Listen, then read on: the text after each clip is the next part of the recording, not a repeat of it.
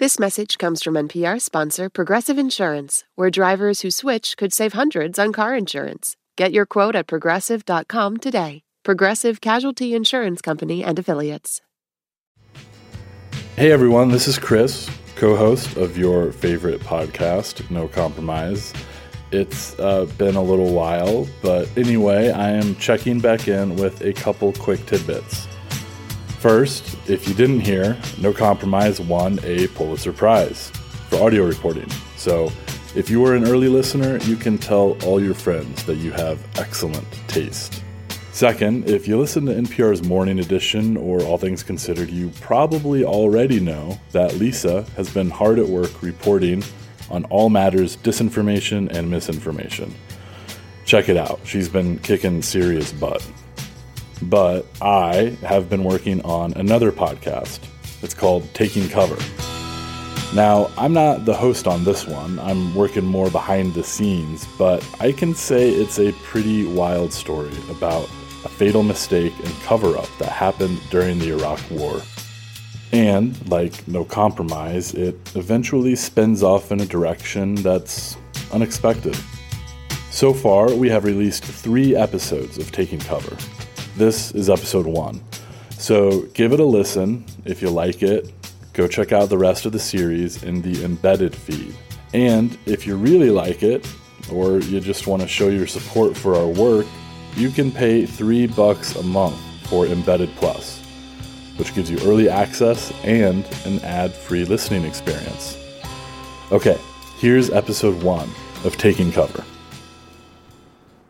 Before we get started, you should know that this podcast contains graphic depictions of war, and we're talking to Marines, so there's a lot of cursing. Camp Pendleton in Southern California is the west coast home of the United States Marine Corps. 200 square miles of hills and wetlands and long stretches of beach just outside San Diego. On its edge, there's a sharp hill covered with scrub trees and bushes that overlooks the Pacific Ocean. It's called Horno Ridge, and over the last 20 years, it's become a place of pilgrimage where Marines sweat and suffer to honor their dead. The hike up is steep and rocky, with two false summits, and at the top, a small field of crosses and memorials dozens of them, of all sizes, some pieced together from tree branches or lumber, some weighing hundreds of pounds, each one carried up by Marines and sailors. Scott Radetzky has climbed Horno Ridge many times. There are hundreds, perhaps thousands, of keepsakes and mementos. I mean, everything from a coin to a wedding ring to, you know, a medal, a Purple Heart, to, I don't know, bottles of liquor, you know, that were were um, uh, poured out, you know, a drink for their their fallen comrade. Radetzky is a retired chaplain. He doesn't like the messy piles of empty bottles and cans, but he knows they're only part of what people leave behind on the ridge. More important are the unseen burdens, the sorrow, the sadness, the anger, regret. Ooh, here's a big word shame. When someone dies and you don't, um, the grief that's there, survivor's guilt. And hopefully, the lingering that takes place on the hill is part of that, that you can move past the horrific things that you've maybe seen or done. Chaplain Radetzky got the Hilltop Memorial started in the spring of 2003, his unit lost a Marine in Iraq, killed just minutes after the invasion began. Months later, those Marines were back at Pendleton, preparing for yet another deployment to Iraq. And that death, it still hung over them. One day, the chaplain gets an idea. He finds some sections of old telephone pole and bolts them together. The Marines already trained on the ridge, he thought maybe the pain and suffering of carrying this massive cross up the trail could create a bond, and they'd leave the cross itself on top as a memorial. So Radetzky and six others two officers, two riflemen, and two medics, become the first to do just that. They carry the cross on their shoulders up until almost the end. The final stretch is so steep they have to push it, drag it, a foot or two at a time, until they reach the top. And they're the ones who inspired this field of crosses, which grows year after year as the wars in Iraq and Afghanistan drag on. In time, three of the seven men who carried and pushed that first cross up the trail in the summer of 2003 would themselves be memorialized on Horno Ridge. One was killed in a firefight in Baghdad, another by a roadside bomb. And that last Marine, his death has always been kind of a mystery. A mystery we've spent the last three years investigating. Not just because of this one man, others died with him, but because, as we started to find out, it was all part of a greater tragedy, covered up by powerful people looking to keep the American public and even the families of those who died from hearing the truth. It's a story about mistakes, faulty assumptions, miscalculations, lies. This is Taking Cover from NPR. I'm Tom Bowman. And I'm Graham Smith. This is the story of our efforts to learn about the lives lost and why families and even the men who were badly wounded still don't know the truth about what happened to them on the worst day of their lives. See the hole in the Yeah. the building? It's like a square. And when they launched that mortar, it hit boom. I mean, one out of a million shot. We were sitting on those stairs, and he looked really pale and he looked shaken, and I don't think he'd slept. And he said, Doc, I think I fucked up. And I was like, Well, what, what did you fuck up? And he's like, Well, I can't really talk about it, but I think I fucked up. I think I fucked up. They're I think- hiding something for a reason and they don't. There's something that hasn't been disclosed yet. There's got to be something. Why are they keeping it such? Why did they keep it a secret to begin with? the fact that nobody has said anything concrete, no paperwork, nothing, and I'm just now finding out there was even an investigation, that's kind of un- unsettling. I don't care. So why he didn't tell us? Why he lied to us? That's I want to know. Well, for us, this whole thing started with a tip, a stunning and disturbing allegation from a trusted source. How's it going? Good, all good. That was a final security check. Now I'm in the building itself. The building. That's what people here call the Pentagon. I've worked here covering the U.S. military for the last 25 years. Walking along the E ring, typical morning, you see people in the hallway. How things in China? That report came out. I learned from NPR that the Uyghur. I might run into a colonel I knew in Afghanistan or a general visiting from his overseas command who can tell me what's really going on. But there are some things, well, people just don't want to talk about in the building. So I might call them at home at night, or we might meet up at a bar. Which is what happened one night at a whiskey bar in D.C. Actually, this very bar. A guy who spent a lot of time in Iraq told me a story very few people knew. He told me that early in the Iraq War, there'd been this tragedy. U.S. Marines had dropped a mortar or a rocket on their own people. That's what they call friendly fire. Now, in this case, he said one Marine was killed and another seriously wounded. Friendly fire deaths, they happen. They happen in every war throughout history. That's not what made his story shocking. Here's the thing he said that the Marine brass had actually covered it up, burying the truth about this terrible incident because he said the son of a powerful politician was involved in the screw up. Tom came to me the next day, asked if I could help dig on this tip he'd just gotten. Since 9 11, Graham and I have spent years reporting from combat zones. We've gone on dozens of patrols Dug foxholes together. and come under attack while embedded with Marines and soldiers. He's working on the investigations team now, and it felt like we could team up again. The source who gave me this tip, he was, you know, a little fuzzy on the details. Said this Marine had been killed in the, the spring of 2004 in Fallujah. The Iraq War, if you lived through it, covered it, maybe fought there, feels like it was just yesterday. But this was 20 years ago now, and we know for some folks this is ancient history. Maybe you were five when it kicked off. So, very basics. The U.S. invaded at the beginning of 2003, and within a few weeks defeated the Iraqi army, though they never found any of the weapons of mass destruction that were the whole reason for going in chemical, biological, maybe nuclear. They found nothing. Still, the Americans occupied the country, they were running things. They figured they'd won.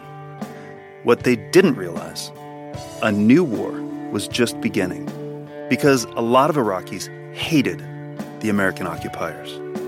They felt humiliated, brutalized. And this city of Fallujah, it's where the whole nature of the war started to change.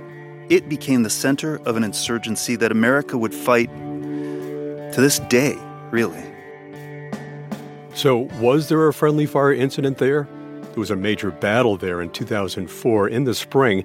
Didn't last long, just a couple of weeks in April. And these days, there are pretty good online lists of casualties. So he did what anybody would do quick Google search. It was a deadly month both for Iraqis and for the U.S. Nearly 150 American troops were killed, 27 of them in Fallujah. That narrowed things down a bit, but still, none were listed as friendly fire. Nothing seemed to fit. For weeks, we poured through small town newspaper obituaries and press releases the Pentagon sends out whenever a service member is killed. Finally, we got a break. It was on one of those memorial web pages, like the ones funeral homes set up for family and friends to leave condolences. Only this site is for fallen Marines. And the entries for two different Marines killed on the same day, Robert Zurheide and Brad Shooter, actually told a different story from the military press releases. Each of the two pages said the Marine was killed by friendly fire rather than hostile, like the military reported. And they were both from the same unit Echo Company, 2nd Battalion, 1st Marine Division, or as the Marines would say, Echo 2 1. And another thing caught our attention a comment from someone named Corporal Gomez Perez.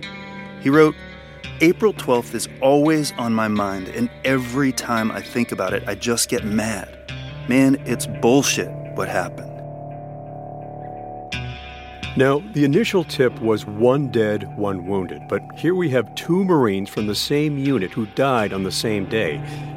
Was this the friendly fire? We filed a records request with the Marines looking for any information about this incident. Was there an investigation? Now, this is where things get weird. It usually takes months to get an answer from the government, but here, after just a couple of weeks, we got a response. A thorough search was made, the letter said. No records on file. No records? It made no sense. Look, the military investigates and documents everything, whether it's a major screw up or just someone losing a piece of gear. Two Marines killed? Even if it wasn't friendly fire, there should be some record of the day. We filed an appeal asking them to look again. It was incredibly frustrating. But you know what? There are other ways. I started asking around at the Pentagon, calling up both active duty and retired officers, especially those who served in Iraq. Have you guys ever heard about this? Who was involved? We'll hear more about that later. With Tom working the brass, I went looking for grunts, the guys who served in Echo Company. I dug through books about the fight in Fallujah, including one called No True Glory. I knew the unit, Echo 2 1, and the names of the Marines who died, plus a date, April 12th. But across 378 pages, there is no mention of a friendly fire incident that day or any other. In fact, no mention of April 12th at all. It was as if nothing had happened that day in Fallujah. But I did find one clue.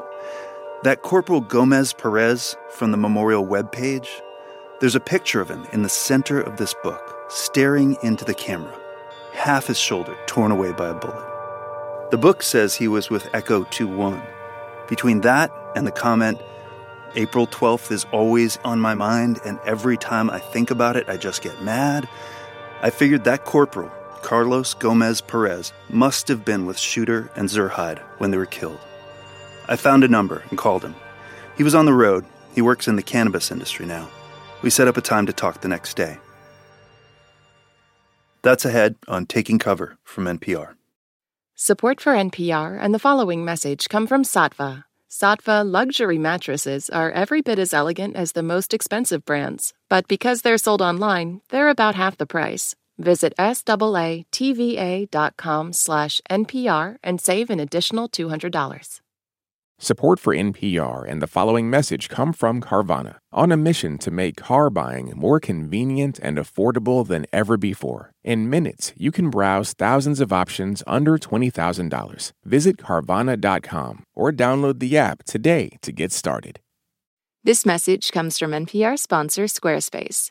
Measure your end to end online performance with powerful website and seller analytics. Get insights on top traffic sources, understand how your reach is growing, and more. Use code NPR to save 10% off your first purchase of a website or domain. On Wildcard, the new podcast from NPR, you'll hear people like comedian Jenny Slate reflect on their lives. What is something you think about very differently today than you did 10 years ago? Dressing like not salad dressing. I've always loved it and I'll never stop. Dressing my body. That's all part of the new game show Wildcard, only from NPR. Listen wherever you get your podcasts. Hey, Carlos. Uh, good morning. How you doing? Hey, I'm great. It's good to hear you, man. Turns out Carlos was part of Echo Company for the 2003 invasion, too. So he served with Jose Gutierrez. He was the Marine memorialized with that first cross on Horno Ridge. They were pretty good friends. And like Gutierrez, Carlos says he first came to America illegally. I grew up in Mexico City. I grew up in Mexico City, and when I was nine, I ran across the border to get to San Diego. We got caught so I got, got pushed in jail. He kept trying. And looking back now, it's clear from those trips across the desert that Carlos was already driven by character traits that the Marines champion. I called it my first mission, honestly. After being in the Marine Corps, I called it my first mission because basically I was always in the rear. Not because I couldn't keep up, but to ensure that everybody in front of me was making it, making its way forward. He finally made it.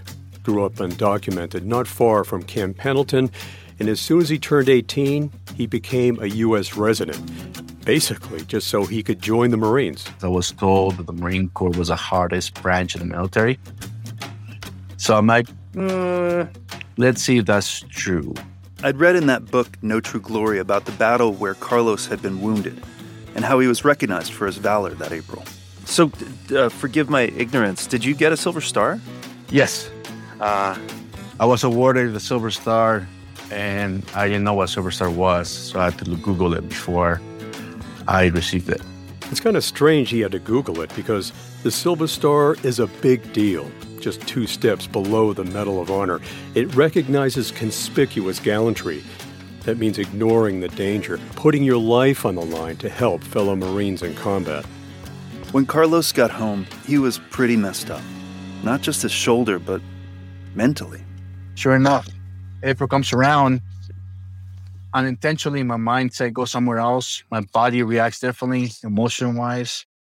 But it's now it's been so long that my son feels the same way.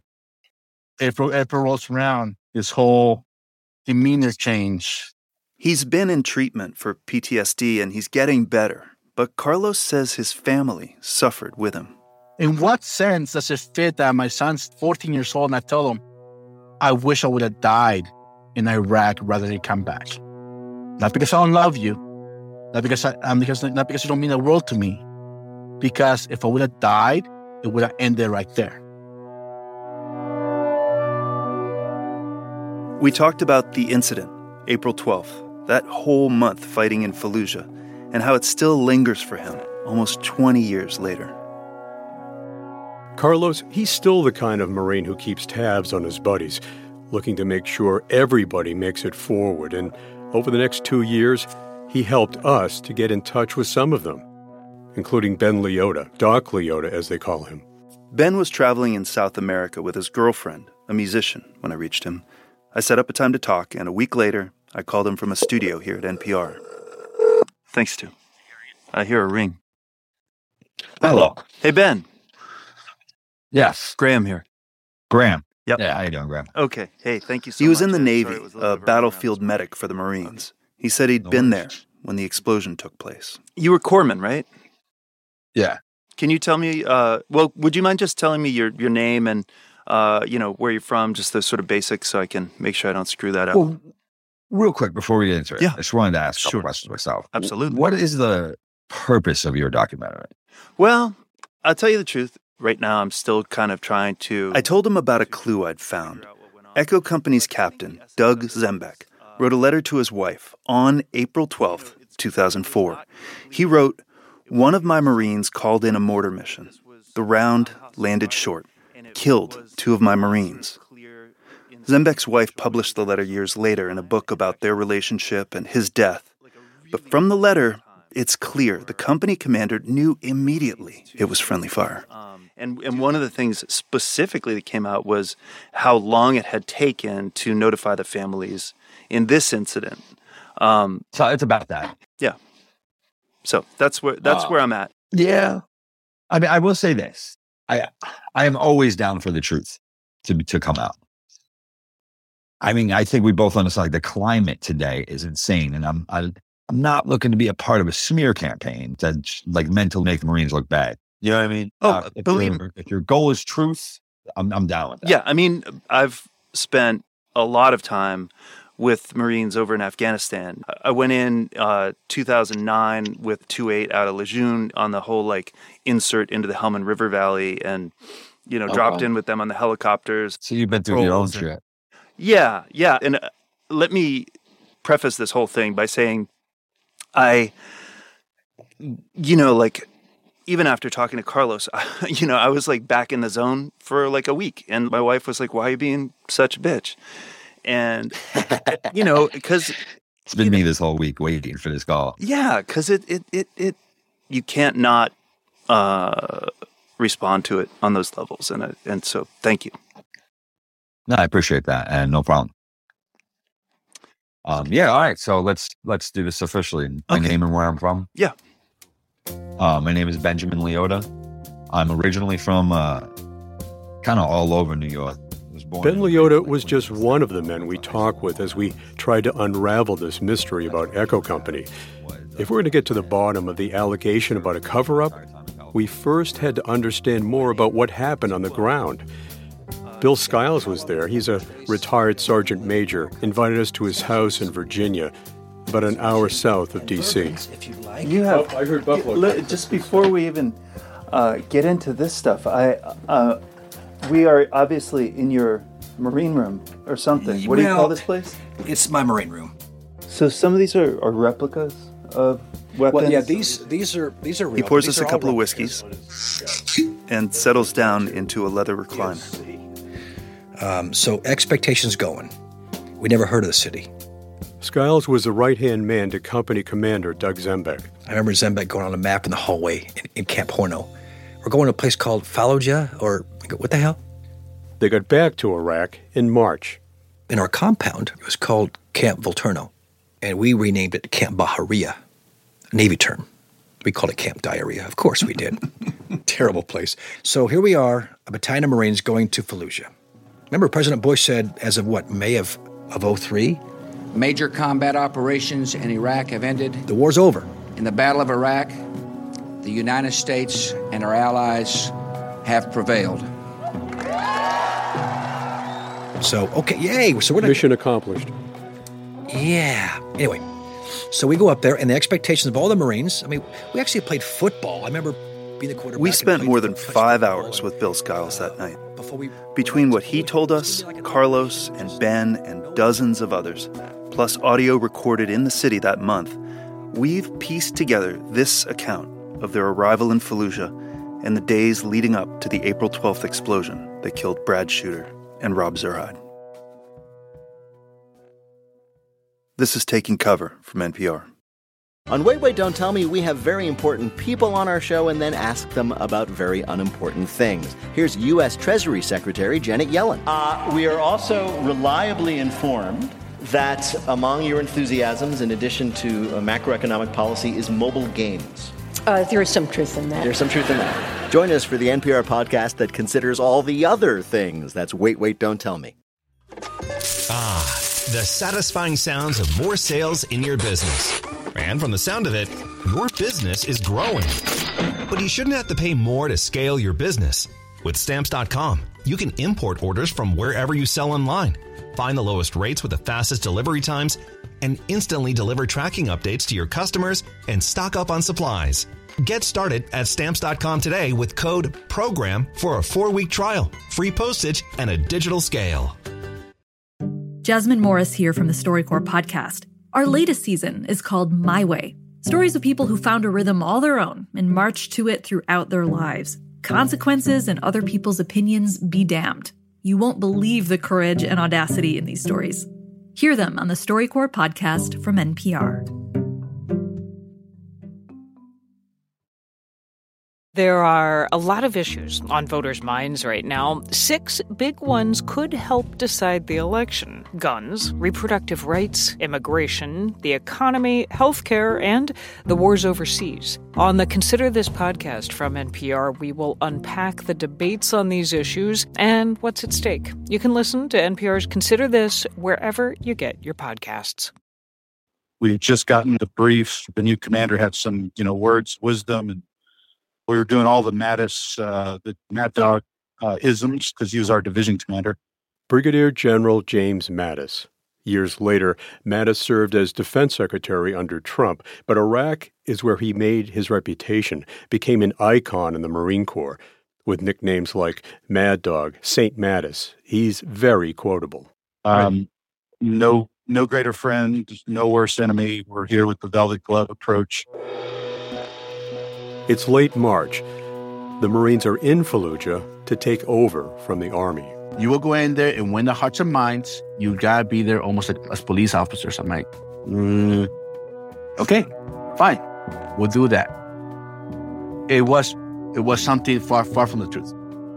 We thought we were moving in for like security and stability, you know, win the hearts and minds of the people, and it seemed like that was just not something the locals in Fallujah were interested in. One reason the heavy handed tactics of the 82nd Airborne, the Army unit they were replacing. I mean, I looked it up, and everything online said it was a hornet's nest. You know, you read everything that the 82nd Airborne went through over there. And uh, we still were like, more like, we just didn't know what to expect. And then we got there and started asking the Army how everything was. And it seemed like the Army didn't really know what they were doing. And, uh, like I don't mean to say that just to talk crap about the branches, but from their own stories, they were like, "No, we just drive through and like don't even stop when we hit somebody, and like we just shoot when we're shot at without even knowing what we're shooting at." And it's just like, "Oh, well, then I think there's a reason they don't like you." All I know is we prepared for hugging and kissing and, and love and, and, and just spreading the, the gift of, of giving. Battle was thought about a little bit, but interesting to see through satellite imagery during April how many were coming in, crossing the Euphrates to come at us. The great jihad was coming. So then you have the insurgents coming. Insurgents became recruiters. Oh, I saw the army shut up your house.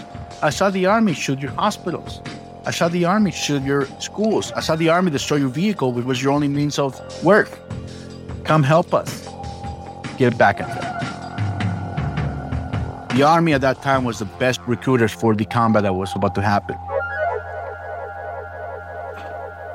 You know, in one way, the army tactics, riding in their vehicles rather than patrolling on foot, worked.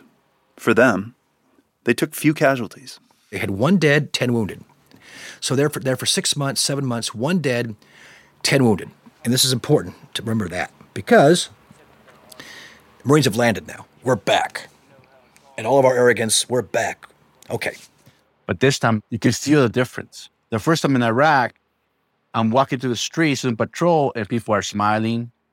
They're saying, go Bush, thumbs up. Mister, Mister, we love you, whatever. Second time around, going to the streets of Fallujah, the demeanor was different. I remember having pins, and we had soccer balls that weren't inflated. I couldn't find air. So we'd throw some soccer balls that were inflated. I remember the kid flipping me off because I gave him a soccer ball without air. You could see hate in the people's eyes. There's no little kids running to us this year. What the hell's going on? The day the Marines took over, there was a mortar attack at Fallujah's City Hall. Now, a mortar, if you're not familiar, it's kind of like a grenade, but shaped like a bowling pin. Recently, we watched some Marines train, launching them out of metal tubes set on tripods. When ready, gun one. The round rises high up into the sky and drops down onto the target with a deafening explosion. Boom, a mortar hit here. Then, okay, it's kind of like welcome, Marine Corps. Welcome back. 13 Americans are wounded. Skiles and Captain Zembiec help evacuate the casualties, get soaked in blood. Once we got back, Zembiec and I walked to the chow hall with the same camis we had. He was a lot more red. I remember the company looking at us, going, This is not fucking Kansas anymore. April is fast approaching, and that hearts and minds thing, that's not going well. The day after that mortar attack, the Marines lose their first man. An insurgent fires a rocket propelled grenade at a Marine truck. RPG hit the Marine vehicle dead stopped. RPG got him and killed him. Next day, General Mattis, personally, they killed a Marine. Send in the Marines. I can't blame somebody for getting revenge. You know, you don't fuck with the Marine Corps. We're back, and how dare you? So send a company in. We gave everyone a chance to, to, to get out. And we basically we dropped leaflets and did loudspeakers and we are like, if you, there's a fight coming, if you don't want to fight, get the fuck out of the city right now. Uh, and while people were streaming out, fighters were streaming in. Like we were um, going through this open like courtyard thing, and I always thought something was off. We're walking down, and we turn to the right, and I'll never forget this little Iraqi girl came out, and she kept pointing down, like just pointing down the street. And I mean, I'm looking at her, and I'm like, all right, either she's warning us or a signal. So it's one of the two. Wow, that's Yeah. kind of a brave little girl right there. If she was warning. Yeah, I guess she was warning us. Because as soon as we turned the corner to the left, shots came down from the roof, everything, and one of them hit Elrod. And they almost got Doc Watt because he was he got against the wall and all the bullets started spraying up on the side. And I'm like, all right, so It was all video game to me, to be honest. It was until someone got shot, it was all surreal. I do remember that.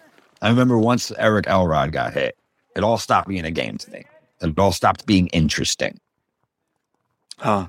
Yeah. And I started to just get my head right, take it in the right way.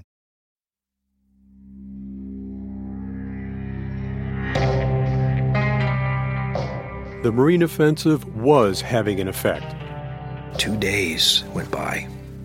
It was evil. No more mosques. No more prayers.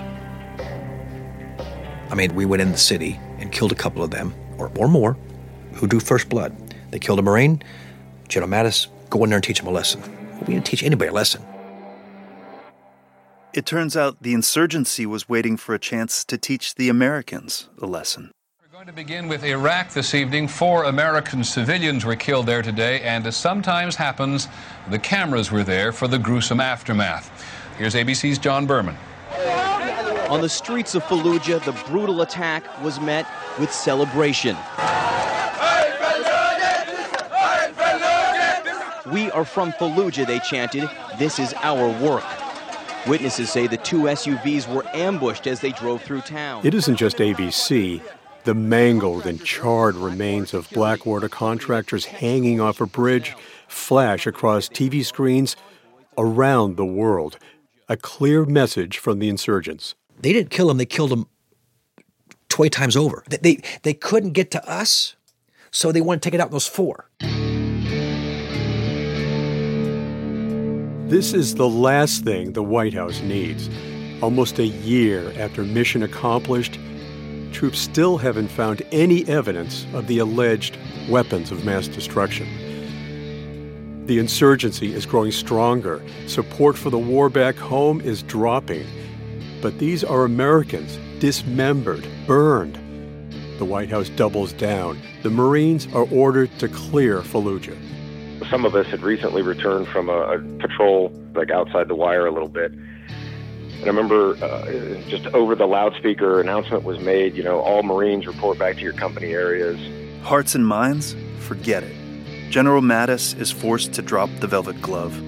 The mission now search and destroy. That night, Captain Zembiec jumps up on the hood of a truck to motivate the men. It's pitch black, but you see a figure. the, the, the line of Fallujah, there he is. Marines, this is our Okinawa. This is our Tet Offensive. This is our Saipan. This is our time in history. Pretty cool. And he goes, We're fighting for, look to your left and right. Those are your brothers, you're fighting for him. Don't you ever disrespect or dishonor the American flag and what we stand for to honor history of battle in the Marine Corps. And he finishes with this May the dogs of Fallujah eat hearty off our dead enemy. May the dogs of Fallujah eat hearty off our dead enemies. Oh, you're on radio. Vamos! By now, it's the early hours of April 1st. That's when the Hornet's Nest started.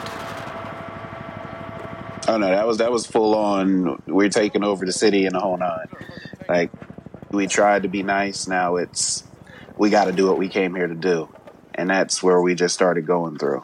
We didn't even allow the idea of what this city is going to look like after the fact influence how we uh, fought. And what I mean by that is if you needed to put a tank main gun round into a building, you put a tank main gun round into the building.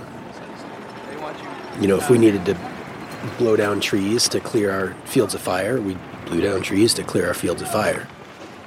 Every day it was kicking in doors, house to house, clearing operations, sometimes with fights, and a lot of times it would be the house next door would have some some bad guys in it, and then the Marines would assault towards that house, and the the bad guys would pack up and move on down the block some. You know, um, it was it was kind of like chasing a ghost almost. So yeah, we we were in the fight. We had the enemy on their heels. For more than a week, the men of Echo Company and about 3,000 other Marines pushed into Fallujah, dense neighborhoods of concrete buildings normally housing 280,000 people. The U.S. military says some insurgents are using children to spot targets for them and deliberately firing from heavily populated areas inside Fallujah. The Al Jazeera TV network sends out brutal images of hospitals crowded with dead and wounded, some of them women and children. Other networks run the footage too. Hospitals are full, and doctors say they're running out of medical supplies. Iraqis claim hundreds of civilians have been killed or wounded in the last four days. It's too dangerous to bury the dead. Iraqi politicians threaten to resign if the Americans don't stop the assault. That would be a disaster because the Americans are just about to hand responsibility for governing the country over to their Iraqi allies. So the White House orders the Marines to stop. We've been going good for about a week, and we told to, stop, to cease fire. Like, what? Yeah, cease fire. We don't have to push forward anymore? No, we can't. Okay, fine, cease fire. And and just to be clear, we, you know, we talk about a ceasefire. Ceasefire was in effect for U.S. forces, but the insurgents didn't have that same order, and so we were in gunfights on a on a daily basis throughout. Well, the running joke the running joke was that there was a pause in combat operations, and eventually the enemy guys had agreed that they were going to turn their weapons in and stop fighting. It was just that the joke was that they were going to turn in all their ammo first because they never stopped, they never paused, they just kept shooting at us all the damn time. We get to a um, to a schoolhouse. We stop there, and now we're in the schoolhouse. That's when uh, CNN got embedded with us. Tomasz Etzler from CNN. So what happened, you know, in the morning they took us to the school. They were kind of sticking out from the line of the houses which the Marines occupied behind them. Now, Marines are quick to tell you. In combat, they move, shoot, and communicate. But now, they're forced to hunker down at this schoolhouse. Think of like a rectangular shaped building, and there's an open courtyard, so there wasn't no roof over that area. I know we were digging in for the long haul because they had me dig a, a shitter. And then we, you know, sandbags around the windows, like typical sandbags around the entrances. So we were just kind of like, hey man, let's block this up just in case. Like, you know, mortars were being launched. We knew mortars were being launched. So, th- go forward a couple days. Uh, Tell me, tell me about the 12th. I mean, it's it started as a normal day. We like everybody wakes up, we're smoking and joking, and then uh So we have our first we have our first watch in the morning. My team. So we got word that we were gonna get attacked at night. So I'm like, There okay. was still kind of a s- very sporadic gunfight going on. And at one point, and it was already April 12th, the school was hit by uh, RPG. But the RPG hit the corner of the school. You know, it shook the whole school. It shook, you know, it made a big noise. that morning was the first time I remember getting blown up. I was in a window in that schoolhouse, bent over to pick something up, sat back up, and some asshole shot an RPG at the window. Um, rang my bell pretty good. Mm-hmm. They wouldn't let me sleep for like 12 hours.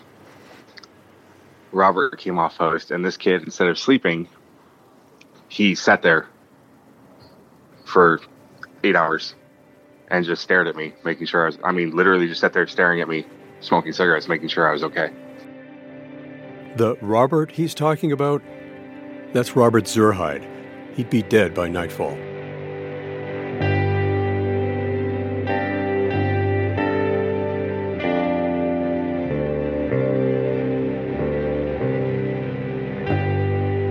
Zurheide was the nicest person I've ever met in my life. I, I don't know how he became a United States Marine. but he was honestly the nicest person I've ever met in my fucking life. Like the dude just had a heart of gold. Um, and t- unless you played cards, and he cheated like crazy, and not that good either. Dude, that shit was annoying. but um, what do you call it? Sorry, was funny, man. And he was like nothing you've ever met in your life. This dude, I'm out around a bunch of Marines, damn well knowing what the reaction would be, would put on Backstreet Boys and, and do like a choreographed, practiced fucking dance that you would expect like the Backstreet Boys to do.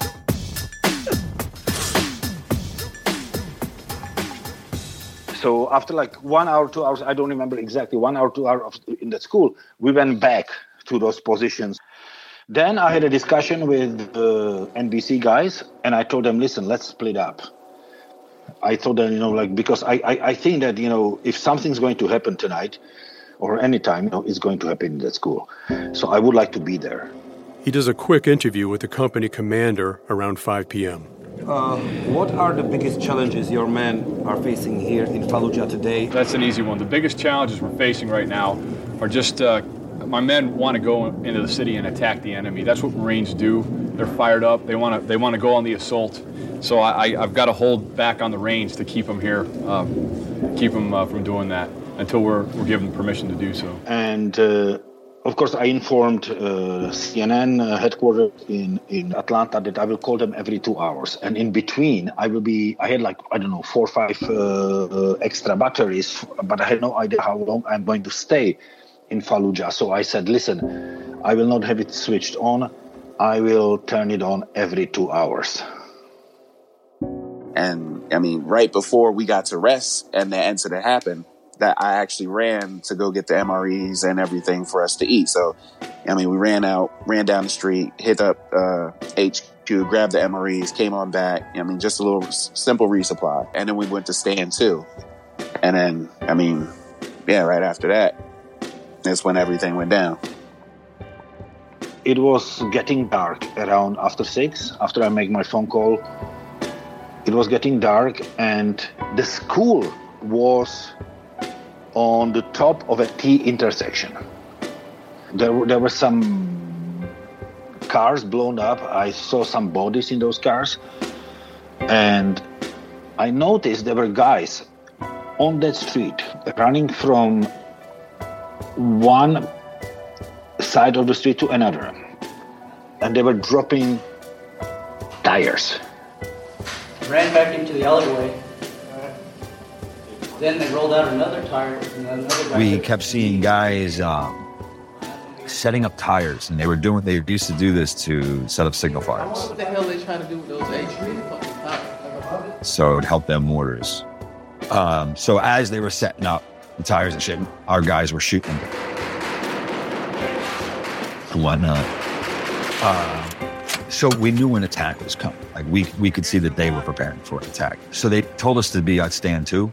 I forget what time. That's usually like sunset because we were expecting the fight. So everyone was in gear. We had that going for us.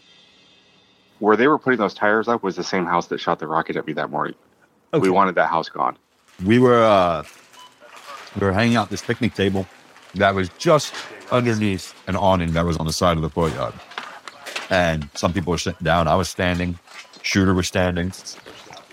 And uh, Shuder had gotten a uh, a mail package. Like he'd, he'd gotten some mail with some pictures and shit. So he was showing us pictures of his family and his friend and whatnot home, which was Sacramento and Lake Tahoe. And uh, earlier that day, this is a little separate, but it's connected. Earlier that day, I was with Smith and I saw that he had Pop Tarts. so I started begging him for some Pop Tarts because we we'd been in you know, doing this for like 10 days or whatever. You miss stupid things.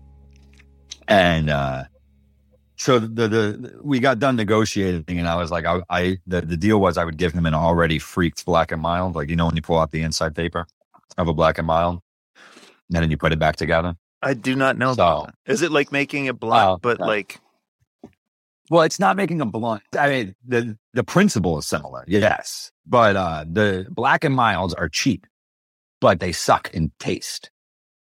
If you take out the inside leaf, though, mm-hmm. the taste is actually smooth as shit. It's something weird about Black and Milds that us poor kids figured out. uh, so that was the deal, as I would give him an already freaked Black and Mild in exchange for the Pop Tarts. and um, so while we're all bullshitting, it was me, um, Doug Hyanga, Brad Shuder, uh, who was it? Costello. Um, I think that was it. And Smith walks over and he's like, yo, Doc, he's like, where's my black and mild at? And I was like, all right, man, let me, let me go do that. I haven't done that yet. So like, I'm walking away with Shuder and we're bullshitting about, we're like finishing up our conversation about Tahoe. And I left him in the center of the courtyard as we ended our conversation. And I went to walk into the fucking casualty collection point like our the corpsman's room, and uh, I had taken like not even two complete steps, and uh, like I remember seeing a flash in the corner of my eye, and I looked back, and the next thing I know, I'm I'm on the ground, waking up. Like I, I blacked out. I got thrown across the room. I hit a wall. Uh, I was wearing my helmet, but I hit the wall head first. And uh, fucking yeah, I came to. It was all fucking. Uh, sorry, I'm bugging a little bit. I'm gonna hit my weed.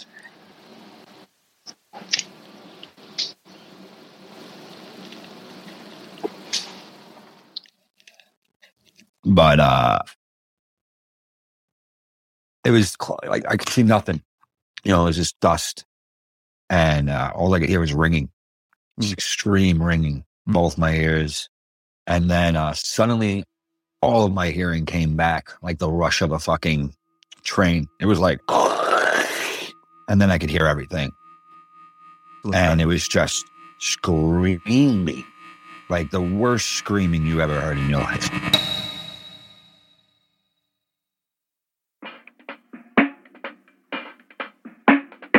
Ahead on taking cover, that explosion. What was it? We thought it was an Iraqi rocket, and they just got lucky with a pinhole shot. One round.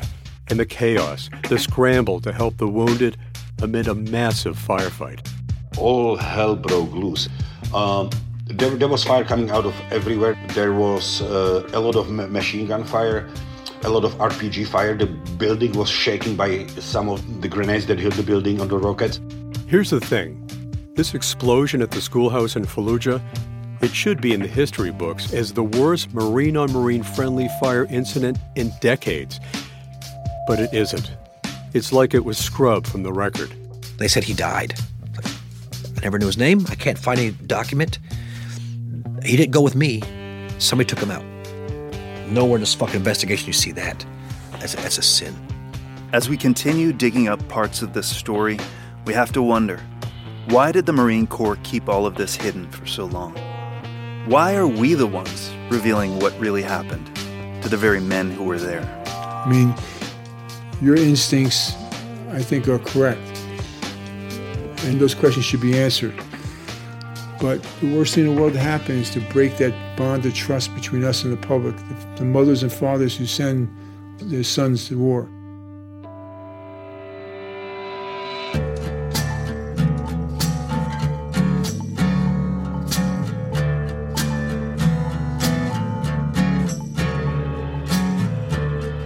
Taking Cover is created and reported by us, Graham Smith and Tom Bowman.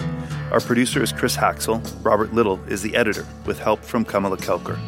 To hear our next episode early, sign up for Embedded Plus at plus.npr.org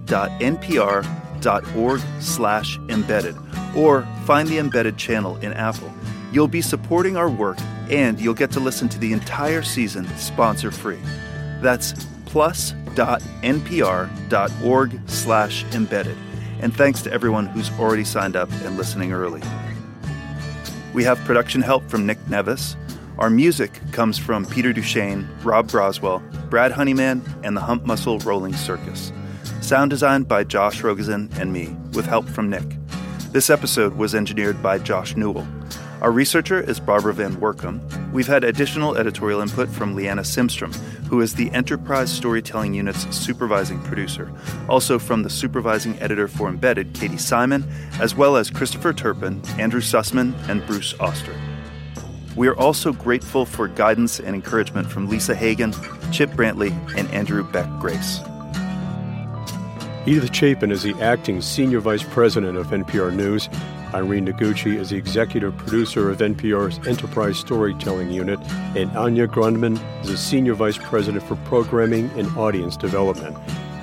We'd like to thank and acknowledge Eric Neeler and Rick Loomis, journalists who were in Fallujah during the fighting in the spring of 2004 and who shared their recordings with us, and also NPR member station KPBS and CNN. And finally, thanks to the men who shared their stories with us. In addition to those named in the episode, we heard from Jason Duty, Tony Paz, Everett Watt, John Smith, Chris Covington, and Ben Wagner. We'll be hearing more from them ahead.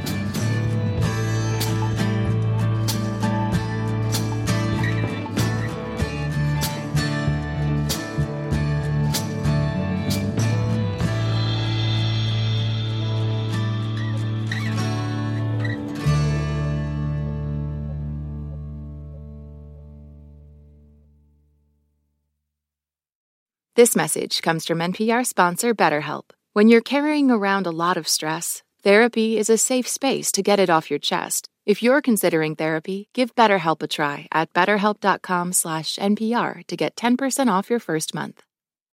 This advertisement comes from our paid sponsor Fundrise. High interest rates mean that real estate assets are available at a discount compared to previous valuations. The Fundrise flagship fund plans to expand its billion dollar real estate portfolio over the next few months. Add the Fundrise flagship fund to your portfolio at fundrise.com/npr. Carefully consider the investment objectives, risks, charges, and expenses of the fund before investing. Read the prospectus at fundrise.com/flagship. Moms know the ups and downs of life. It's what makes them great subjects for books. This is one of the things that fiction can do, right? It can give us a window into the battles that each person is waging or facing, but it doesn't mean that we condone her actions. This week on NPR's Book of the Day podcast, we are discussing books centering mothers. So call your mom, then tune into the Book of the Day podcast from NPR.